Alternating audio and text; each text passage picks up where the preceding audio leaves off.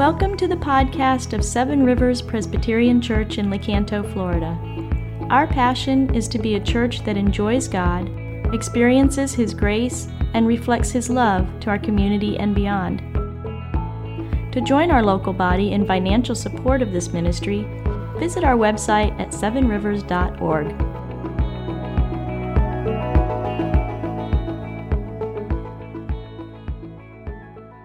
So, Genesis chapter 39, if you have a Bible, you might want to go there. That's where we're going to read. Um, this morning, we've been studying the book of Genesis since um, back in um, uh, August or September. We started Abraham, Isaac, Jacob, and now we're to Joseph. Jacob had um, 12 sons. Um, he only had two by his beloved Rachel. The first of those was Joseph. Joseph was the 11th child. Joseph was his father's um, delight. Joseph was um, given um, a cloak that designated him as family um, leader over all his older brothers, right in the face of, of primogeniture, the, the, the, the firstborn getting that kind of authority in a family.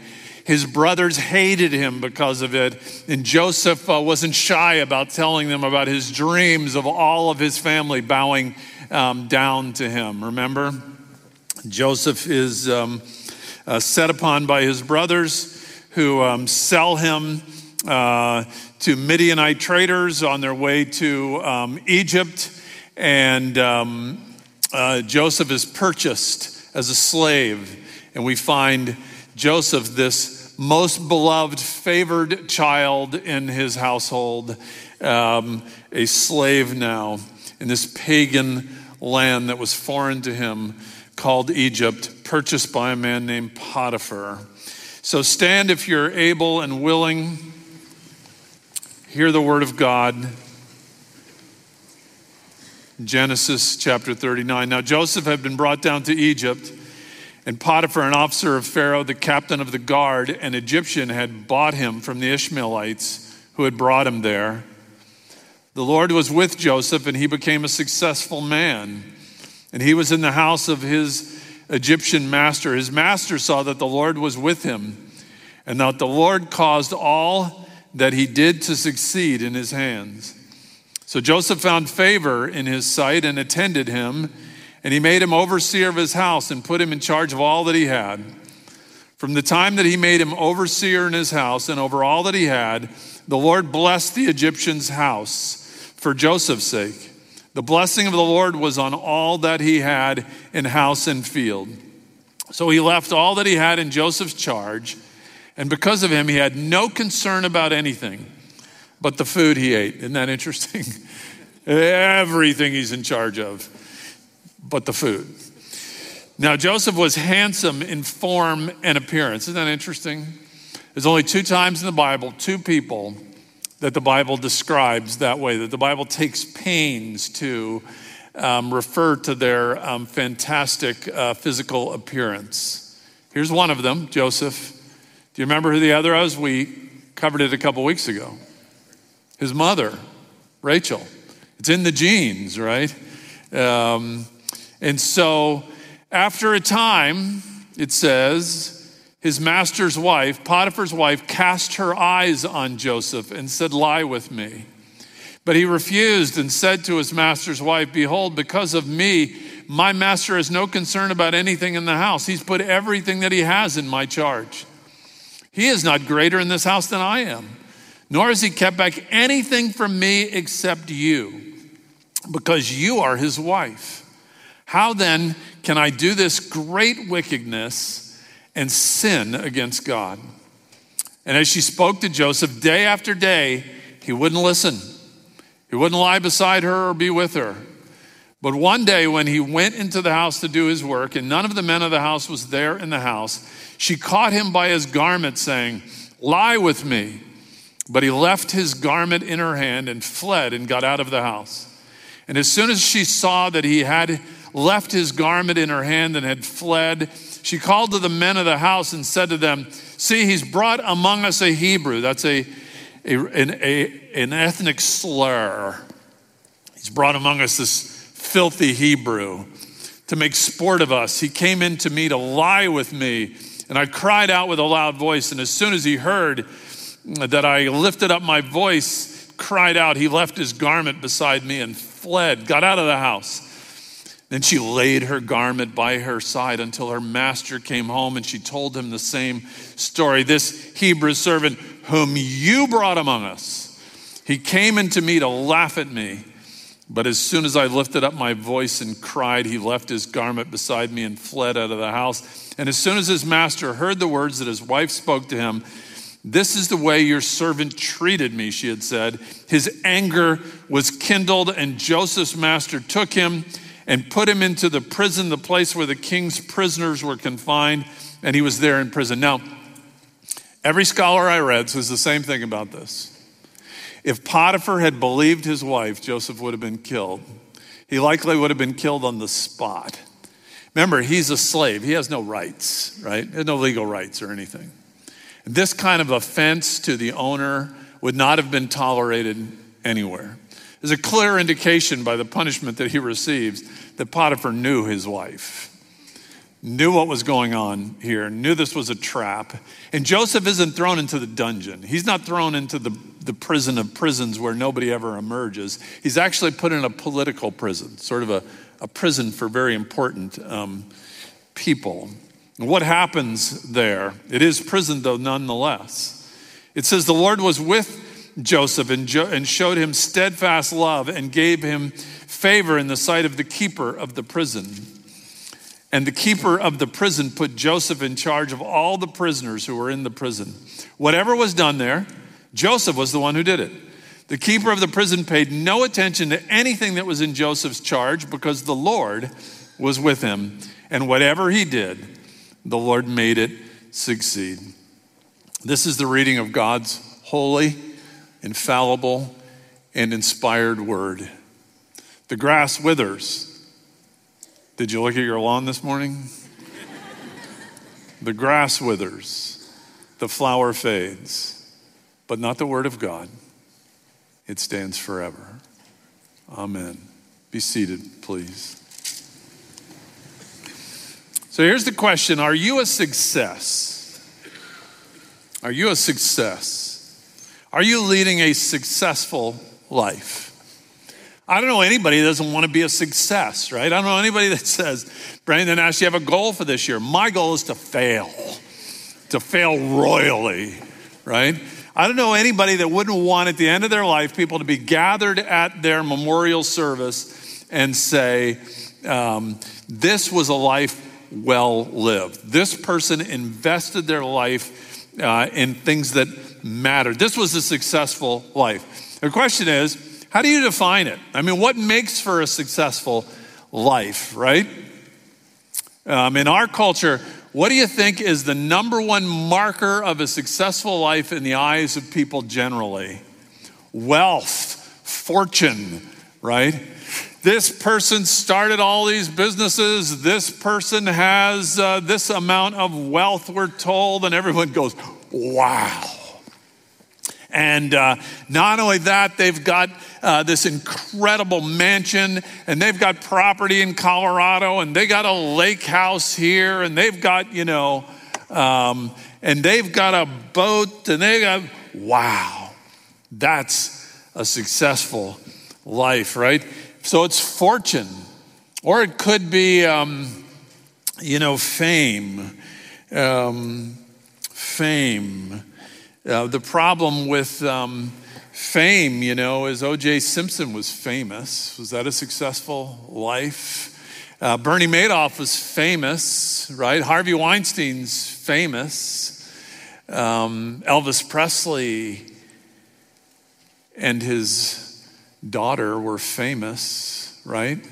Were their lives successful lives, lives worthy of emulation? Um, so if it's not fortune and it's not fame, well, it's family. That's what, that's what makes you famous, to be able to say, my son is, I got three boys. One, my son's a doctor, one's a lawyer, right? they went to Harvard. Yale. One went to FSU. Oh, we tried, right?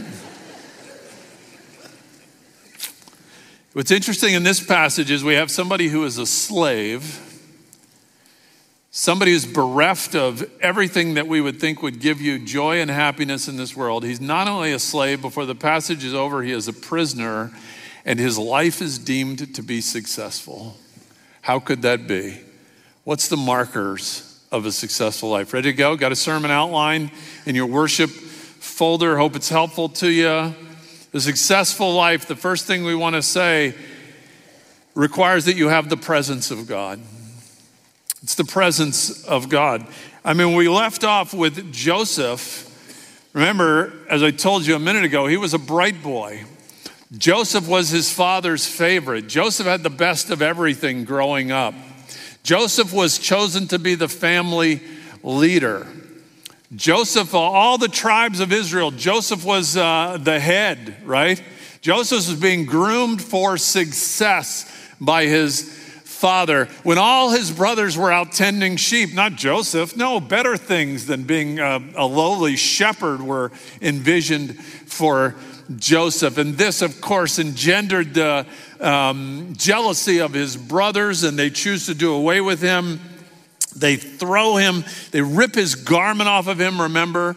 They throw him into a cistern, into a deep well. There they leave him for an agonizing um, death. The only thing that rescues him is the fortuitous passing of, um, of, a, um, of, a, of traders, uh, foreign traders, Ishmaelites on their way to Egypt.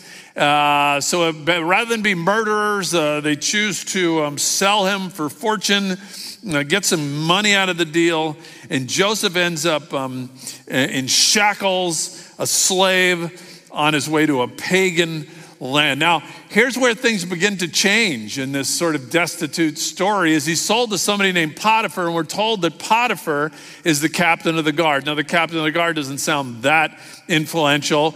Um, and uh, here you need to know that the captain of the guard is the Secretary of Defense of Egypt. The captain of the guard is the head of the entire armed forces of the most powerful civilization on the planet Earth at that time. This is a very important man. Now, Joseph's a lowly servant but he's a lowly servant under a very powerful uh, man. So we look at his life though, and we say this would be appear to be a far cry from a successful life. Somebody who was raised for all these great things, but it's gone, it's dashed. His own family turns on him, sells him into slavery. He's a nobody, he's a slave in a distant land of pagan people. But everything Joseph puts his hand to prospers there. He has this meteoric rise in Potiphar's house, right? He goes from servant there, just a lowly servant, to sort of top of the servants, to manager of everything. Ultimately, he becomes the COO of Potiphar Enterprises, right? He's the chief operating officer over the whole house. Potiphar can do whatever he wants, go wherever he wants, tend to whatever he wants. He doesn't even need to know Joseph's got it all right? So, how does this happen? Right? Because it happens again. Remember, even when he's falsely accused, thrown into prison, what happens? In no time, he's a lowly prisoner, but in no time, he's the head of the prisoners. Then he's the head of the whole prison. Then he's running the whole prison. Then the person in charge of the prison turns the whole prison over to Joseph. Now, obviously, Joseph has some mad managerial skills, right? I mean, he is a gifted um, young man and what he can accomplish that God has raised up. But how do you go from being a slave and a prisoner to having the kind of responsibility and progress that Joseph made? And there's one answer repeated four times in this passage. What's the answer? What happened to elevate Joseph? What? What does it say? The Lord was with him. The Lord, no, yeah, there we go. The Lord was with Joseph and he became a successful man, right? That's the second verse of the whole passage. go all the way to the end of the passage, it says it again. The keeper of the prison paid no attention to anything then Joseph charged because the Lord was with him. Four times we're told, the Lord was with him, the Lord was with him. What must you have to have a successful life? You must have the presence of God. You must have God with you. I mean, this is really the story of the Bible. This is the God who reveals himself that if you're the object of his unmerited favor, he will be with you. Right from creation, right? God makes Adam and Eve. There's two people, and the Bible says that at the end of the day, God comes and walks with them in the garden. He is what? With them. He intends not to be a celestial God far removed. He comes into creation, He is with um, His people. Um, when, the, uh, when the Israelites are traveling through the wilderness, um, God is with them when they make their break out of Egypt, right? Um, and, uh, and, and in the Sinai, God is with them by a cloud during the day to cover them, by a pillar of fire at night. Wherever the pillar of fire stops, and they would make camp, and the three tribes would camp uh, to the west, and three tribes to the east, and three tribes to the north, and three tribes to the south. And right smack in the middle was what? The tabernacle the tent of meeting, in which there was a holy place. And in the holy place was a manifestation of the presence of God, right? Because he was right in the middle of the camp, right in the center of his people. This is the story of the whole Bible, right? So that when God Himself actually comes, not in a not in a um, symbolic presence and in, in, a, in, a, in a pillar of fire, but in the flesh into the world, the Bible says, "You shall call his name Emmanuel, which means what? God with us, right? We go all the way to the um, Jesus departing from the earth, and what does he tell the disciples? Don't be afraid, for I will be with you always, even to the end of the age. I will never, ever leave you or forsake you. I will send my Holy Spirit, I will dwell inside of you the witness. What about adversity? What does the Bible say? Right? We, yea, though I walk through the valley of the shadow of death, what's it say next? Thou art with me. Thou art with me. Isaiah 43 says, you know, in the flood, in the fire, in adversity, you will not be burned, you will not drown, because I will be with you. Is there anything better than this, right? And the Word became flesh, John chapter 1, and what? Dwelt among us, with us. The God who's not removed from us, the God who's with us. If you do not have God with you, you cannot have life. This is life. If you haven't heard of Anthony Ray Hinton, if you haven't read his book, The Sun Does Shine, just take out your phone right now and order it on Amazon, right in the middle of church. Pastor's blessing. Don't dip into reading your Instagram or Twitter or anything else. Get the book. Anthony Ray Hinton is an incredible story. I heard it again this week. I was listening to a podcast where he was being interviewed. So, this young man is in Birmingham, Alabama. He's mowing his uh, mother's lawn. He lives with his mom, and uh, police cars pull up. They arrest him for uh, and charge him with murder. Um, of course, he's absolutely flabbergasted by um, this. Um, he hasn't done it. Um, in fact, um, the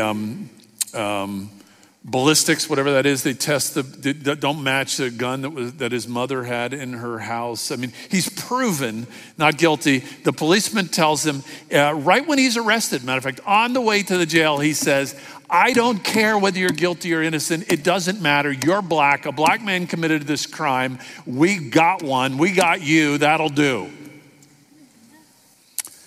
He is sentenced to 30 years in prison and he's put on death row. And he is so angry at God, he says he takes his Bible and he throws it under his bunk in the prison, and he doesn't look at it for two years, and he doesn't talk to anybody, not his jailers, not anybody, not the other prisoners.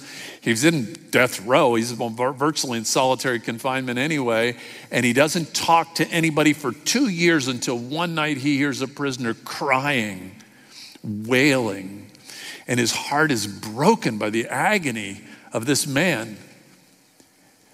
And suddenly he finds his voice calling out and saying, Are you okay? What's wrong? And this man, sputtering through his tears, This man who happens to be a Klansman, this man who happened to have lynched, the last person lynched in the state of Alabama, tells him that his mother died. And Hinton's heart is broken, and out of him comes love for this man, and they become the best of friends. And this begins 30 years of ministry this man does inside death row in prison. This, do you, do you get the point?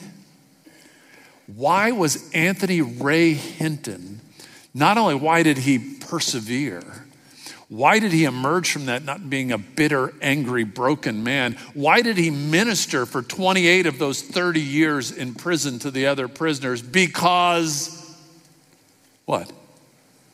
God was with him. God was with him. Listen, um, many of you know, I've been to church here for a couple years, that um, a couple years ago we got the awful news that our daughter had a brain tumor and um, she was taken to Houston for surgery, and my wife and I made our way uh, there. And um, um, it was COVID, so you know you couldn't you couldn't even couldn't be in the hospital. He couldn't even bring her in the hospital when you dropped her off. And uh, so I got an Airbnb about an hour, I mean about a mile, mile and a half away, and and I told my wife during the surgery, seven hour, eight hour surgery, we'll we'll just hunker down at the Airbnb. We'll, we'll stay uh, attuned for um, uh, any results of what's happening um, it's really hot and uh, we'll have that place to wait. And she said, No, I'm not doing that. It's the first time she's ever disagreed with me.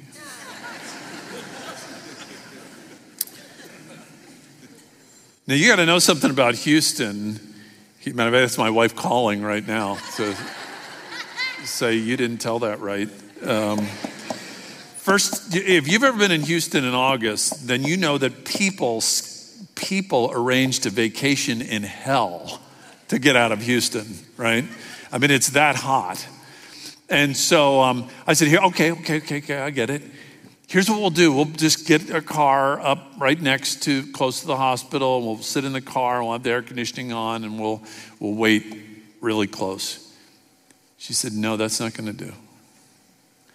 My back is going to be against that hospital wall. I'm going to sit right outside the door. I'm going to go as far as they let me go until they make me stop.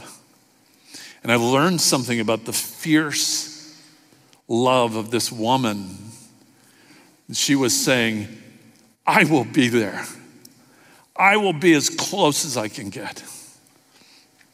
And so we sat with our backs against the wall, right by the glass, opening and closing, as the ambulance would drop people off. And even in that, what was our only consolation?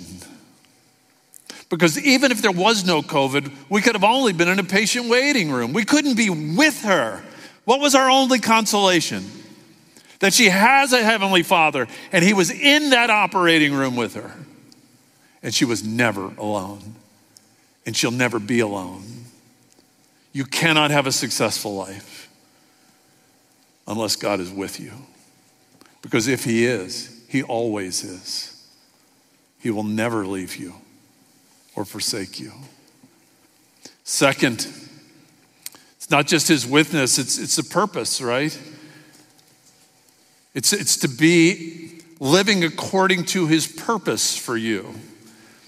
For many, we know they'd say the successful life is to be prominent in your field, it's to be admired, you know, it's to be killing it financially, it's to be able to vacation in Europe or cruise wherever you want to. And here's the point. The successful life, however, is not to be driven by a desire for your prosperity, but it's to be driven for a desire for the flourishing of the world and the honor of your God, the Creator who made it. The point of a life is not for you to prosper, but for others to prosper. It's to be marked by self forgetfulness. The way to glory is crucifixion, it's not exaltation, right? The Christian says, I must decrease, others must increase for the glory of God, right? I go down to go up. I make of myself nothing. It's self forgetfulness. Many people are driven to what's called the successful life because they want to elevate themselves. Um, they may have, they may gain great success in various ways, but ultimately it's about covering their own inadequacies, feeling good about themselves, achieving for themselves, earning honor for themselves, right? The successful life, saying, not me. I live for others. I don't gain, I give. Not to be served, but to serve, right? I love Terrell Owens. Terrell Owens was a professional football player. He was really good. He was a wide receiver, played for the 49ers. I know he played for the Cowboys. Uh, Terrell Owens is known for this classic um, description of his ethos in life I love me some me. What Terrell Owens, I love me some me. Um, you might remember him on the star on the Dallas Cowboys field one time. All the other players were down near the end zone. He was standing in the middle of the field on the star, twirling around, uh, so all the fans could adore him. I love me some me.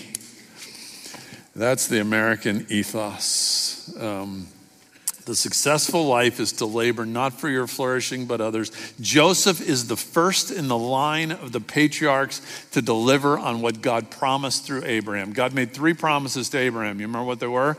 He said, Abraham, I'm going to give you a family, right? And that's taken much of our attention in, in the book of Genesis, right? I'm going to give you a family. I'm going to give you so many children. Uh, it'll be like uh, the, the sand on the seashore. And you know what? I'm looking at the fulfillment of that promise. You're in that family if you belong to Jesus. But he also said, I'm going to give you a land. That land where the, Israel is now, that land that they've been fighting over ever since, right? But there was a third promise. He said, What? And Abraham, your seed is going to bless the entire earth.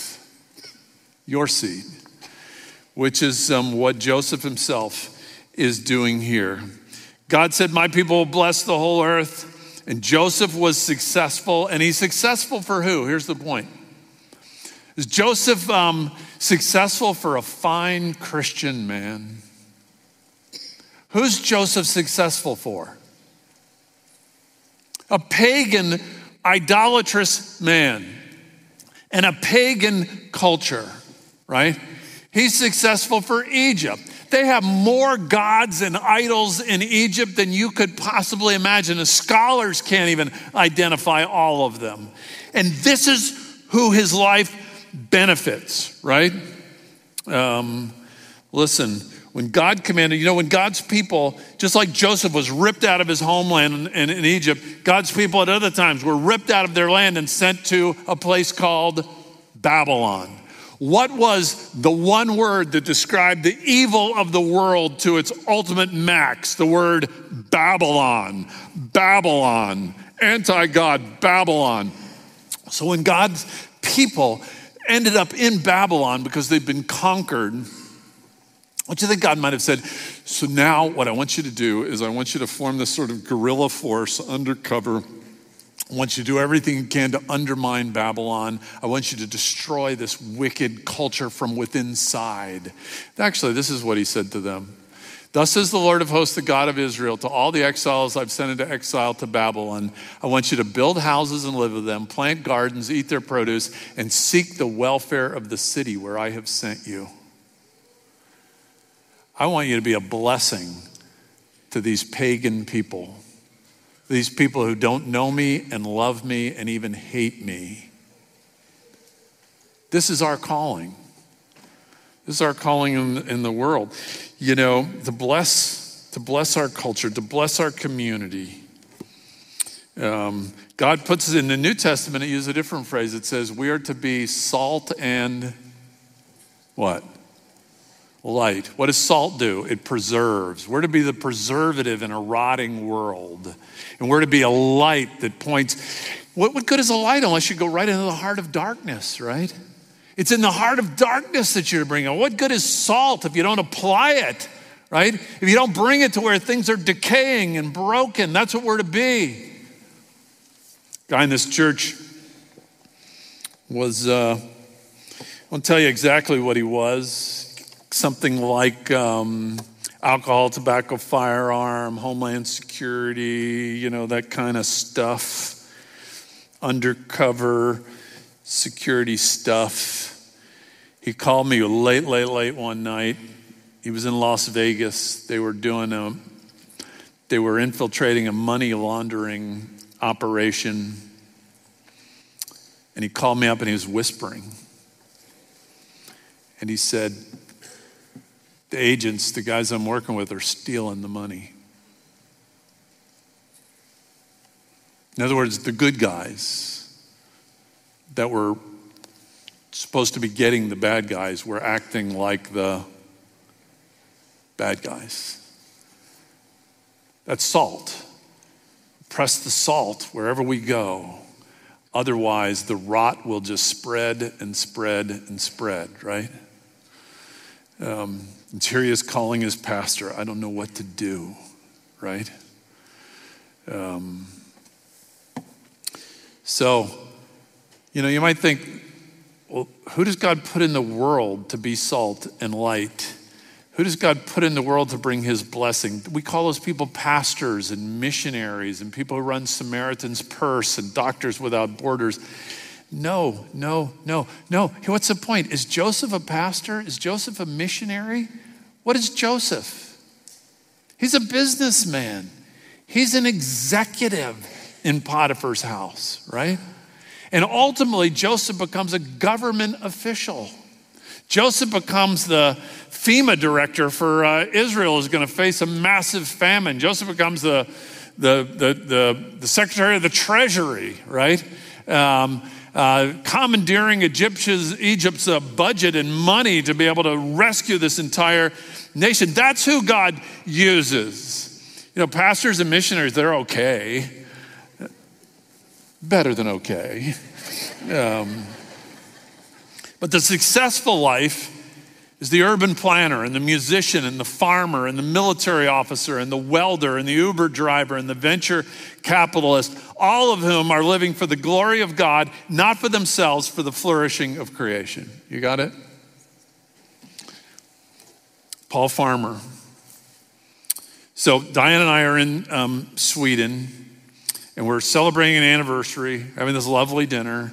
And next to us, and this table's very close together, uh, is seated a lovely um, woman. She's a black woman. She's got two nieces with her. We strike up a conversation. Um, Sweden is a very white place. And uh, we discover she's from Rwanda, and she uh, is the ambassador uh, from Rwanda to um, Sweden. And uh, prominent, uh, important woman then I asked, "How did you get, um, you know, how did you get to be given this uh, a prominent position?" And she said, "Well, I was the health minister in Rwanda." And it just struck me to ask her, "Do you know Paul Farmer?" And she said, her face just lit up, and she said, "He's my friend." And she whipped out her phone and started showing me pictures of her with Paul Farmer. I said, "That's amazing. He's one of my heroes." I've never met Paul Farmer. She's Paul Farmer's her friend. Paul Farmer, the only reason I know of him is because he wrote a book called Mountains Beyond Mountains. Get your phone out again, order that book, Mountains Beyond Mountains. And Paul Farmer um, would spend half of his year teaching in Harvard Medical School and half of his year living in a hovel in a village in Haiti. He became the world's number one expert in infectious diseases, uh, primarily AIDS and tuberculosis. Paul Farmer is a Christian um, and you know the most amazing thing about Paul Farmer to me? He's from Brooksville, Florida. He grew up in Brooksville, Florida, so poor that his family lived in an abandoned school bus out of Brooksville, Florida. That's like out of the depths of hell.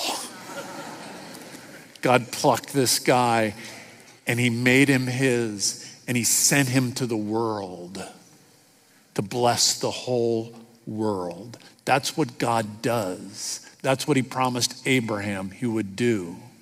You got it?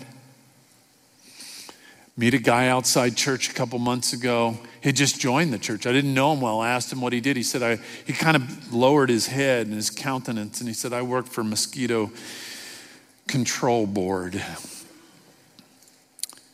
And I said, So you kill mosquitoes? And he said, Yeah.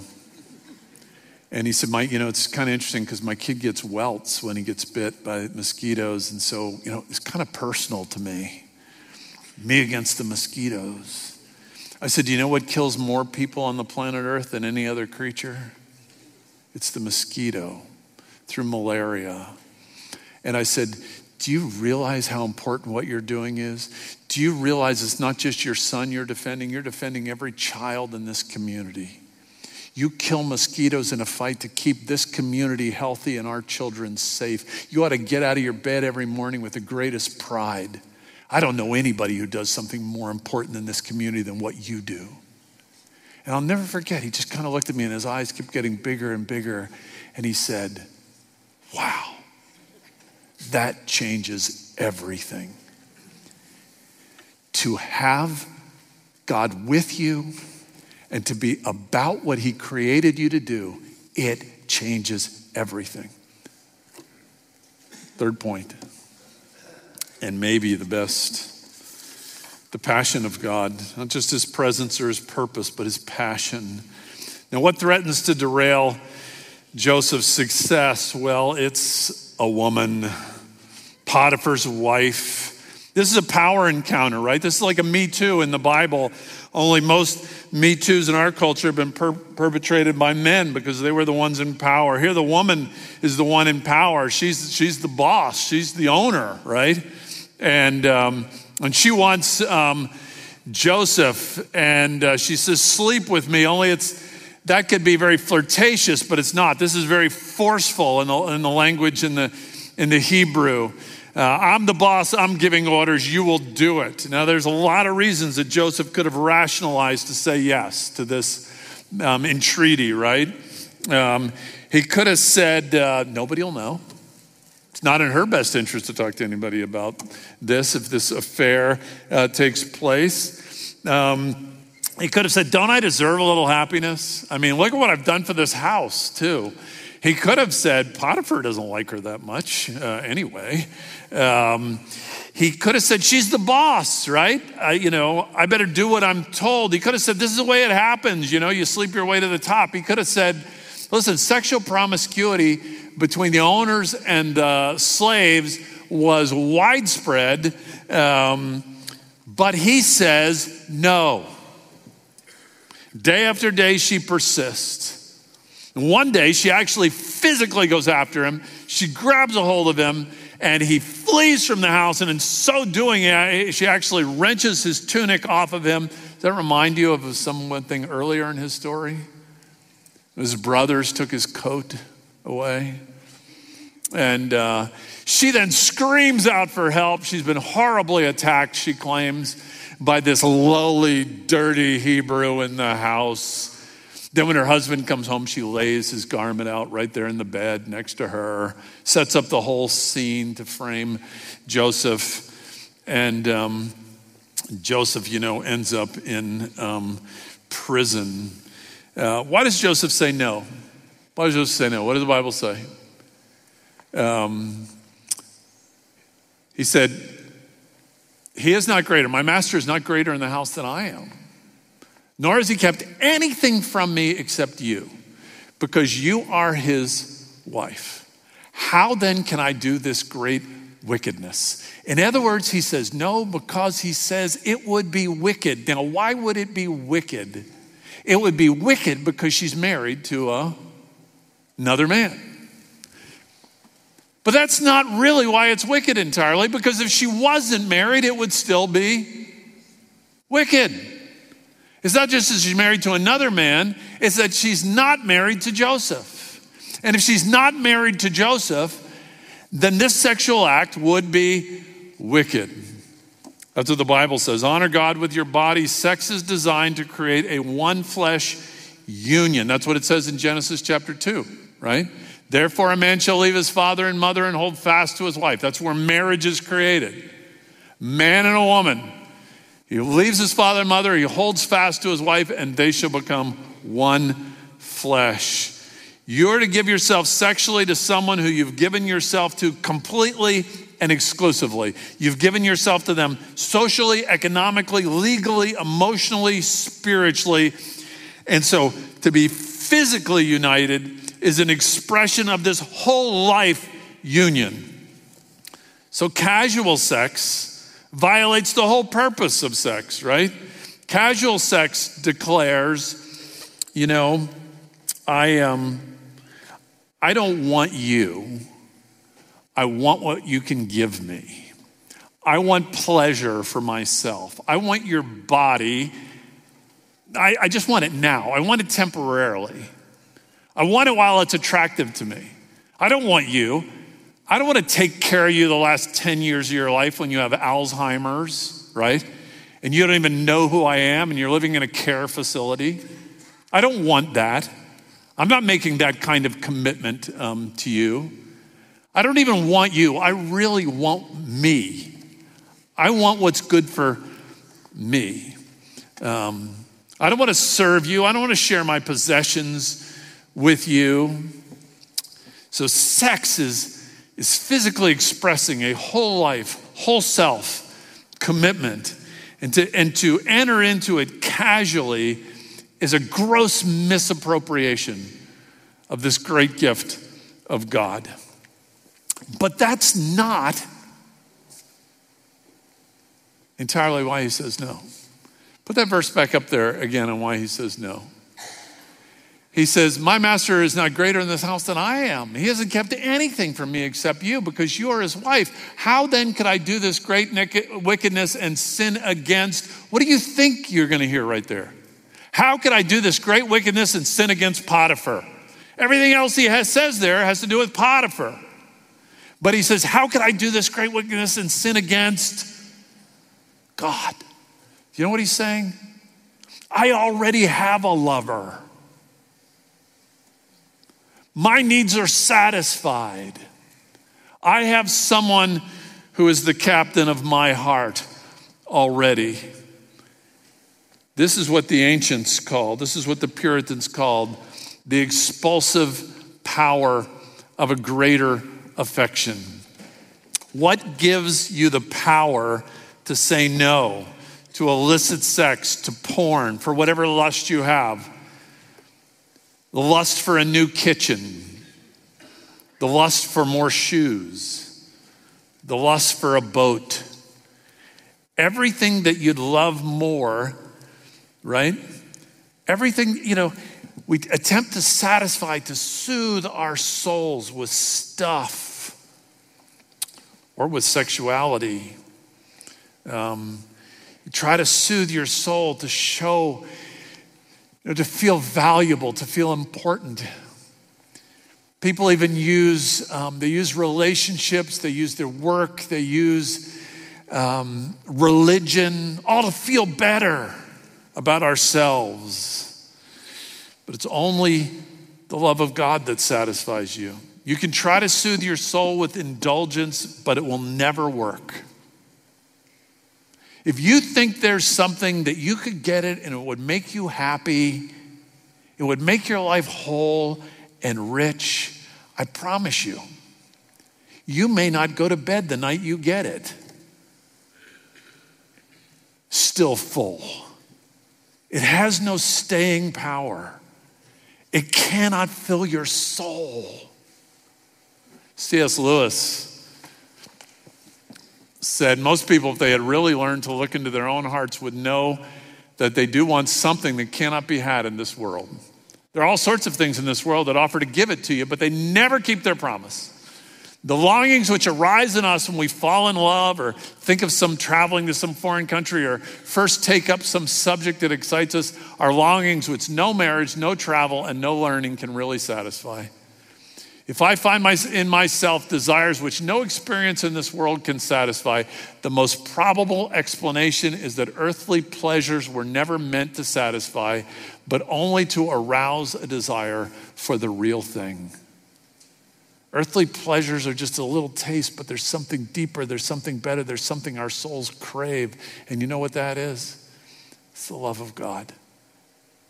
It's the affirmation, it's the affection of God. Joseph had it. So he could say no to the cheap trinket of sex with this woman because his soul was filled. Um, there was another Joseph that comes in the Bible, you know. There was another son who had a, lived in a palace and he had a father, and his father adored him. Joseph lost all that, and so, so did this other Joseph. Um, like, uh, like Joseph, this other was falsely accused, thrown into prison. This other Joseph was named Jesus. He's the lover of your soul. You know, when Joseph was thrown in prison, he ultimately got out. He didn't suffer because God was with him. When Jesus was thrown in prison and nailed to a tree, he didn't get out because God was not with him. My God, my God, why have you forsaken me? It's the most plaintive cry ever heard in human history. Eloi, Eloi, lama sabachthani. Why, why, where are you? And he wasn't there because Jesus was taking what we deserved. We deserve to be abandoned by God, but he was abandoned by God so that we never would be. That's the great love. That's what everyone longs for. That somebody will see me in all my ugliness and they will want me and they will love me.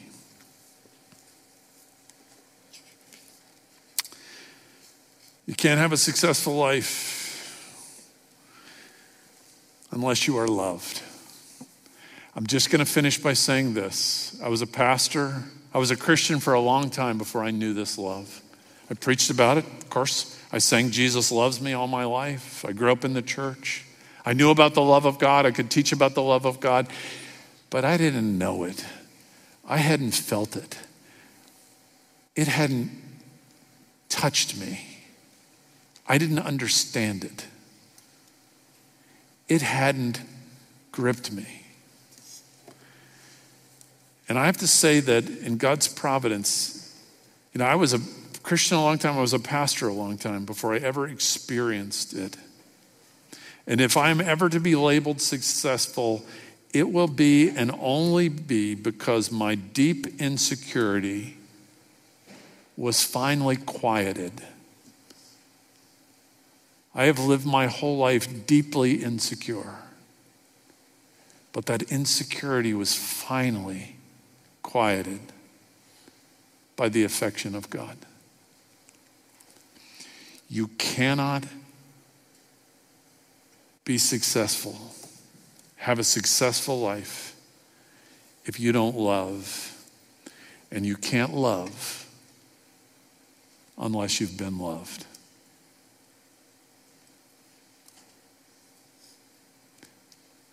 Amen. God, um, would you make your affection for us so beautiful, so real, so palpable? You're not just a distant potentate who we believe is true and real God, but you're the God who comes into the world. You're the God who does life with us. You're the God who pursues us. And you're the God who dies for us. Lord, win us with your love afresh. We pray. Amen.